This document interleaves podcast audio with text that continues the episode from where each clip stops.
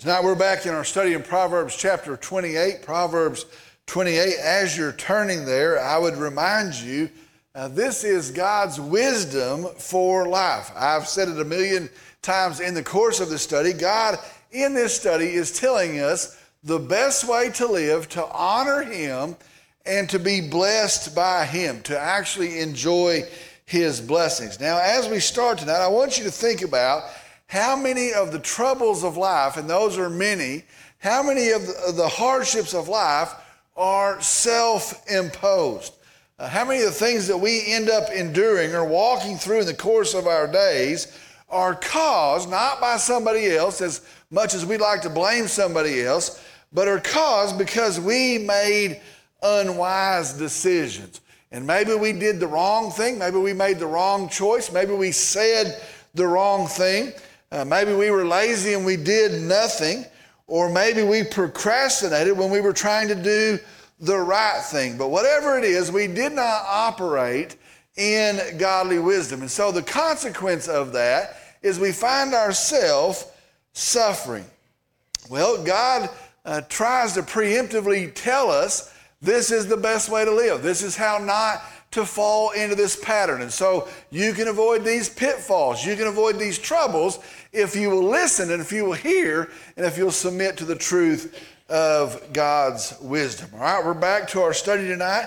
Uh, we left off last time, chapter 28, uh, verse 20. Tonight we're going to start back, Proverbs chapter 28, beginning back in the 21st verse. 21st verse says this To show partiality is not good, because for a piece of bread a man will transgress.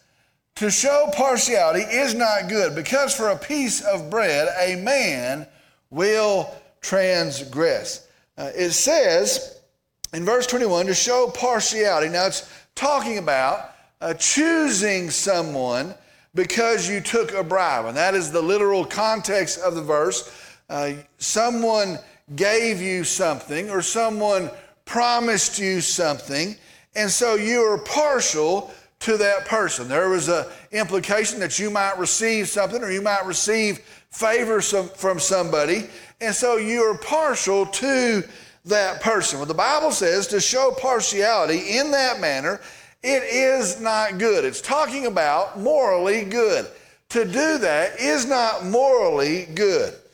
Then the verse goes on to tell us uh, really the, a, a truth of human nature how easily we will compromise. Sometimes we think, well, hey, I'm tougher than that, or I'm smarter than that, or I have uh, more willpower, but it tells us how easily we compromise. It says, for a piece of bread, and I would add, especially if there's butter on it, a person will sin. We will surrender the right thing very easily, is what the Bible's saying to do the wrong thing. It doesn't take much to lure us in, it doesn't take much to pull us in. And for even a small piece of bread, a person will enter into sin. Now, here's what I want us to think about in this verse. Here's what I want us to consider as we begin this evening. Understand when you do this, somebody has promised you something, somebody has offered or given you something, or maybe you think, well, hey, I will impress this person. But when you do this, understand you're not selling a decision. Sometimes we think it's, it's that cut and dried. You're not selling your favor. Uh, you're not selling uh, uh some, some, something that you can give to somebody. Here's what you're selling you're selling your integrity. So we need to think about that. When you say, you know what, if you'll give me this or if you'll show me favor, I will trade it out for partiality. When you do that, you're selling your integrity. And evidently, to you, your integrity, your reputation, your proven character is not that much. Sometimes we go through life and think, well, it's not that big of a deal. Well, I'll take care of you and you take care of me.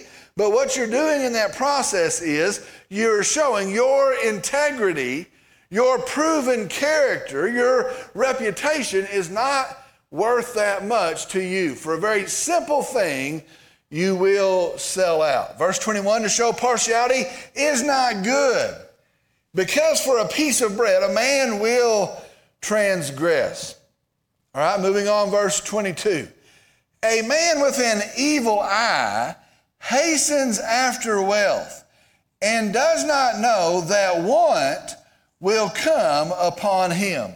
A man with an evil eye hastens after wealth and does not know that want will come upon him. Verse 22 tells us a person's character is revealed. Now, we see this in our world today, especially when it comes to the gaining of wealth. Now, there are things that will reveal, our character. I think tough times reveal our character, but it says here, and I think we see it as true, a person's character is revealed, especially when it comes to the gaining of wealth. And it says here, a person with an evil eye, a person that has evil intentions, they hasten or they chase after wealth. And I was trying to think about uh, the expressions of evilness, of wickedness, many of them are expressed as a person tries to steal something or to rob something or to cheat or defraud somebody of something. And so this person with an evil intent, it shows up as they hasten or chase after wealth. That is how it is expressed. At the end of verse 22, and really at the end of verse 22, it is a tie up or a tying together of verses 21 and 22, it tells us the one who has evil intentions, who chases after wealth, and in doing so, so, so uh, sells out or, or, compromises their integrity, uh, they think that they're going to succeed. I think most of us think, I'm going to succeed. This is going to pay off for me. But it says the truth is they will end up in poverty. They may not see it coming, they may not think it is coming, but if this is how they operate, they sell out their integrity, they compromise, they chase after wealth with an evil heart, the truth is they will end up in poverty. Now, let me explain that in our language today. Here's, here's how we might say that today crime doesn't pay. Crime does not pay. Dishonesty doesn't pay. You're going to cheat on a test, you're going to cheat on something. Dishonesty does not pay. Cutting corners in a crooked manner, uh, hiding things, it does not pay. Now, I was thinking about that. Over the course of your life, the long term run of your life, you may think, well, I got away with something. Well, I pulled it off, and look at the gain that I had from that action. But I want you to see this over the long term uh, course of your life, you can recover from a lot of things. You can make bad mistakes, you know what? You can recover from them. You can do sinful things, you know what? You can recover from those things. Uh, you can repair relationships. You can mess up some relationships with time. You can repair them. You can repay any damages that you might cause. But I want to tell you this most likely, you'll never recover your integrity. And that's the truth. You know what? You can go back and fix this and take care of that, and you might get things back on, on better ground than it, than it was. But once you have sold out your trustworthiness, once you have sold out your integrity, I believe it's almost impossible to gain back your reputation. A man with an evil eye hastens after wealth and does not know that want will come upon him. Verse 23 He who rebukes a man will afterward find more favor than he who flatters with the tongue. Let me read that again. He who rebukes a man will afterward find more favor than he who flatters with the tongue. Now, here's what verse 23 is telling us. Now, there are people who are professionals at telling other people what they want to hear. And they come along and they tell you what, what you want to hear. And they, they may be kind of crafty and search out what it is that they think will please you. And they tell you what you want to hear. They flatter you. Uh, we might say they kiss up to people. But really, those things are empty. Uh, they'll say things, and that's what you want to hear. They think that's going to please you. And they say those things and, and, and they're kissing up, and really those things are empty. Now, here's the thing once you realize that is happening, once you see the truth of that is, that that is happening, and people catch on, that process is really pretty gross. Now, that person is kind of a greasy person. Now, they have no backbone, they won't stand for anything, but they'll say anything to gain favor. favor. But here's the truth a person who values you enough, who values your relationship enough, who values your future enough uh, to correct you or to call out what is wrong. Now, I want you to know that is a hard thing. And that, if you're going to do it, it is a costly thing. Uh, I have a relationship with somebody, and there is an issue, there is a problem in that relationship. And you know what? They're not a throwaway person to me. That's not a throwaway relationship to me. And I value having a relationship in the future enough that I will call them out, that I would correct them. A hard thing. That, the Bible says, actually bears fruit. Now, that produces something worthwhile. So there's people say, well, you know what, I don't have time for that. I'm not going to mess with that. I don't want to offend anybody. And so they just keep saying empty words. But a person who values you enough and your relationship enough to actually uh, rebuke and correct there is going to be fruit that is born in that relationship. Now, let me tell you this it may be poorly received at first. You ever had that experience? You've got good intentions and you think, you know what, this is the best thing, and I, I, have prayed about it and I need to say this thing. Uh, lots of times our response is to flare up, and it may be poorly received. It may cause friction at first, but here's what the Bible says if you trust the process, it will bear a good result. Let me tell you how you can be a, a judge, a good judge of people. How do you know what a person thinks of you and thinks of your relationship? And here's what I'm going to tell you is a pretty good standard of measure. Uh, how do you know what a person thinks of you? Here's the question Will they shoot straight with you? Uh, will they come alongside and say, you know what, hey, this is a problem, or this is a problem for you, or this is a problem for me, or this is an issue in our relationship? Will they risk trouble to be honest with you? You want to know the quality of a person and you want to know the value they give to your relationship? Will they be honest with you? Will they risk trouble in your relationship to be honest with you? Let me read verse 23 again. He who rebukes a man will afterward find more favor than he who flatters with the tongue. Verse 24 He who robs his father or his mother and says, It is not a transgression, is the companion of a man who destroys. He who robs his father or his mother and says, It is not a transgression, is the companion of a man who destroys. In their culture, and I'll just tell you in our culture today as well, uh, the fundamental relationship, the basic relationship as per God's plan is the relationship we have with our family. And so the starting place in our human relationships are that of parents and kids, kids, children, and parents. Well, this verse tells us that if a person will steal from their parents or mislead their parents or defraud their parents, that they are, and this is in a Route 2 Hebrew translation, they are sorry. Any person that will rob from their parents, steal from their parents, lie to their parents, defraud from their parents, mislead their parents to gain wealth, those people, the Bible is telling us, they are sorry people. I want to tell you that is actually a very common occurrence.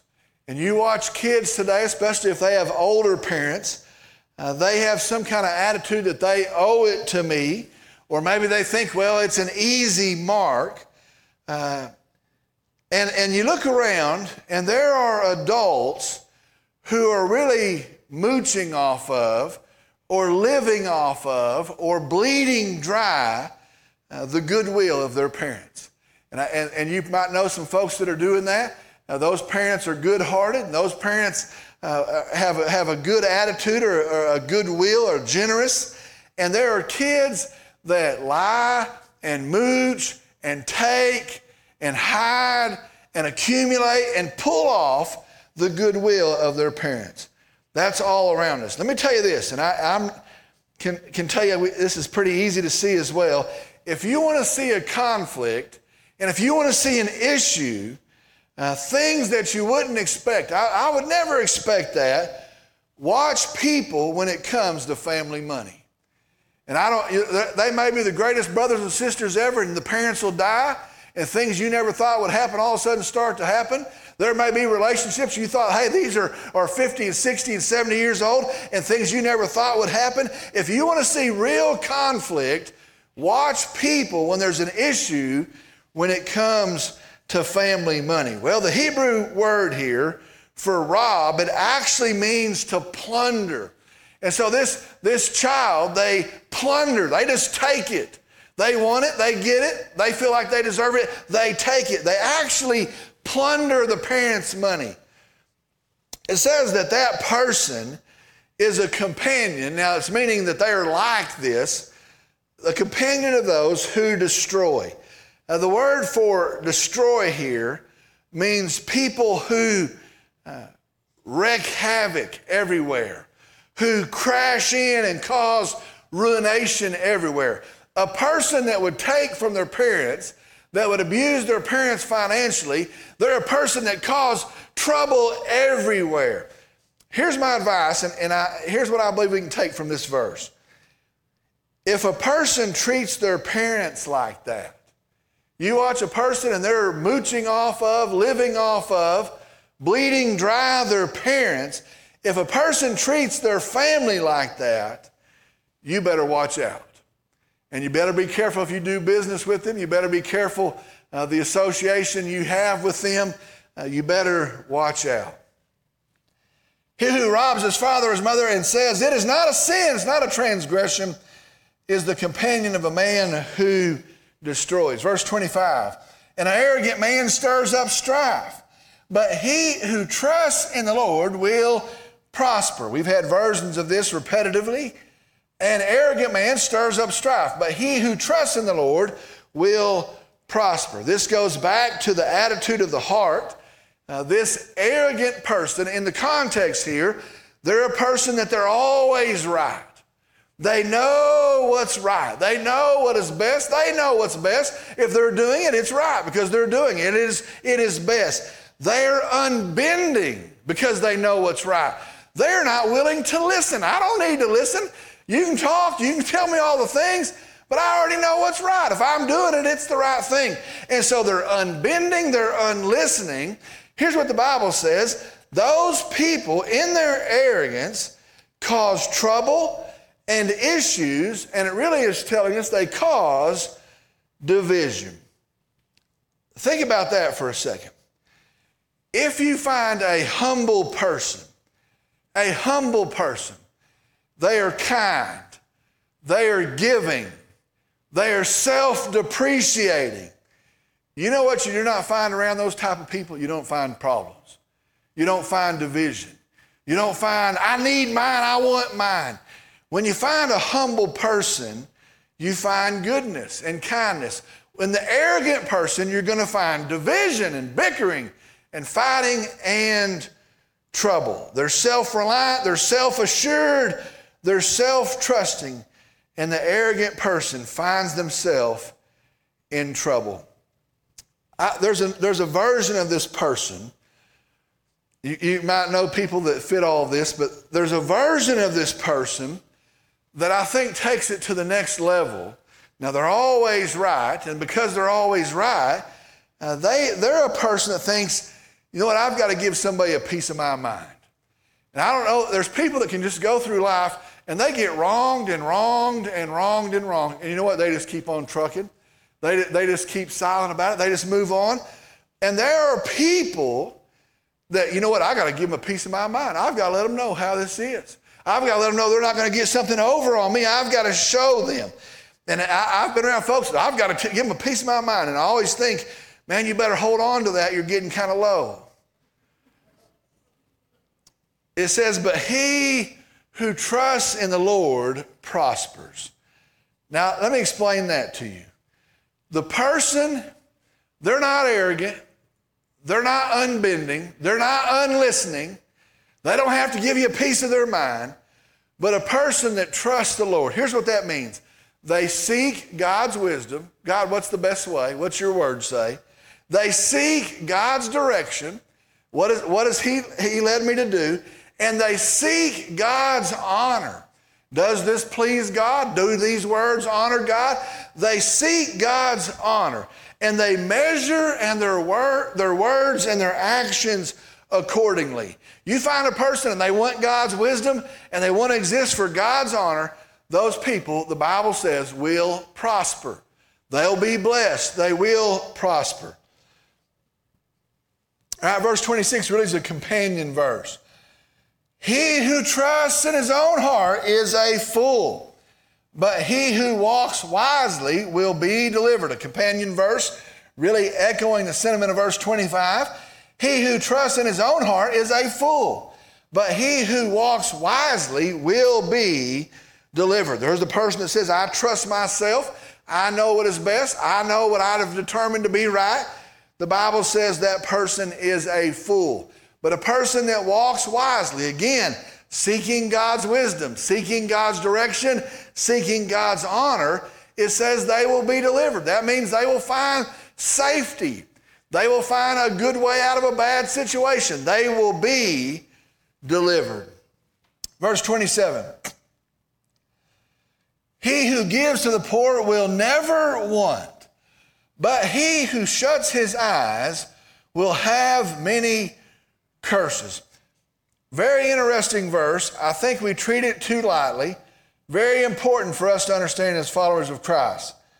He who gives to the poor will never want, but he who shuts his eyes will have many curses. Again, uh, this is a truth that is opposite of what the world teaches. The world says, grab and get and keep uh, sell your integrity if you have to.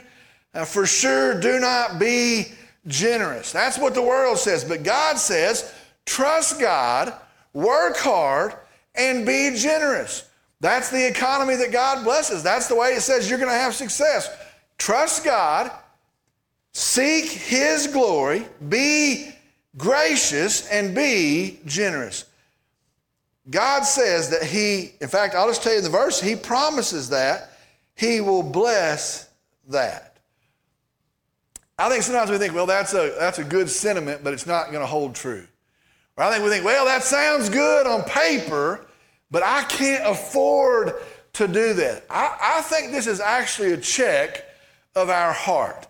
And I think when we understand the graciousness of God, really the lavish graciousness of God, what He has given to us, uh, what He affords us, especially in our salvation, especially in the forgiveness of our sin, when we understand the, the monumental, uh, uh, astounding graciousness of God, we couldn't help but be gracious ourselves. And I think if we are understanding the one thing, it's going to result in, in the attitude of the other thing. We're going to be generous people.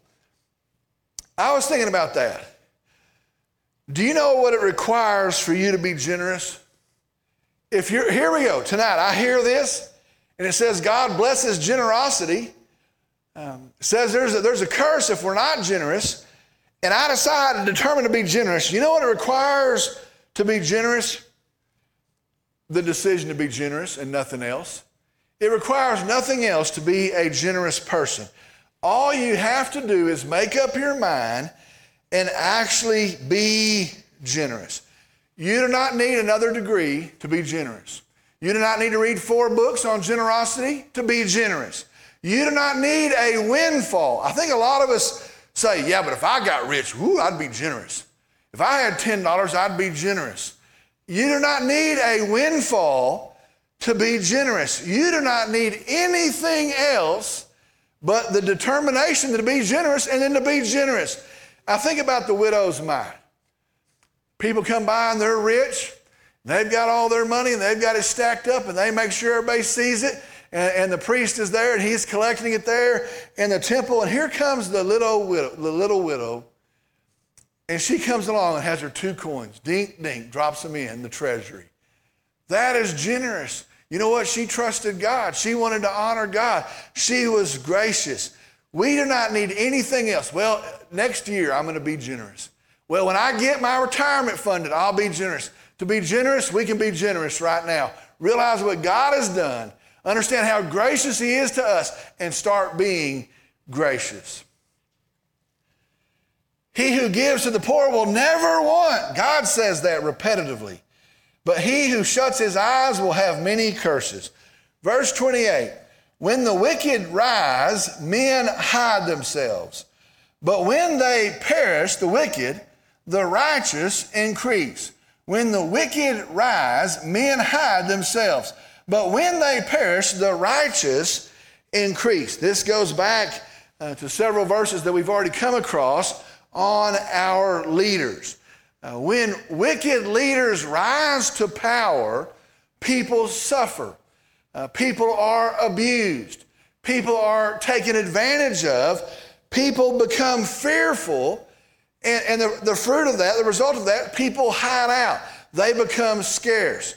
But the Bible says when those leaders are replaced, when they perish, good people increase. Good people show back up. Now, here's the truth our leaders impact people. Sometimes we think, well, they got a bad leader, but it's not impacting me. Our leaders impact people, impact our culture, impact our society, it impacts us. Our leaders matter. And if you have a corrupt leader, watch this, corruption is allowed for. And if you have a corrupt leader, and that's their heart and that's their method of operation, corruption is allowed for. And then corruption is overlooked, and corruption begins to grow. But the flip side of that, when you have a good leader, goodness is promoted. Goodness is rewarded, and goodness likewise grows. The leader you have matters.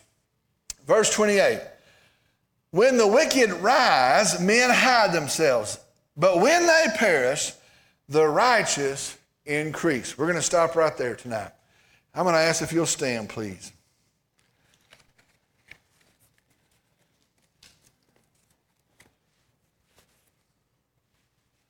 Let's go to the Lord in prayer. Dear Father, we come tonight and we are thankful for truth that we can be confident in, for truth that we can take in and we can consume and we can emulate and we can practice and that will bear fruit.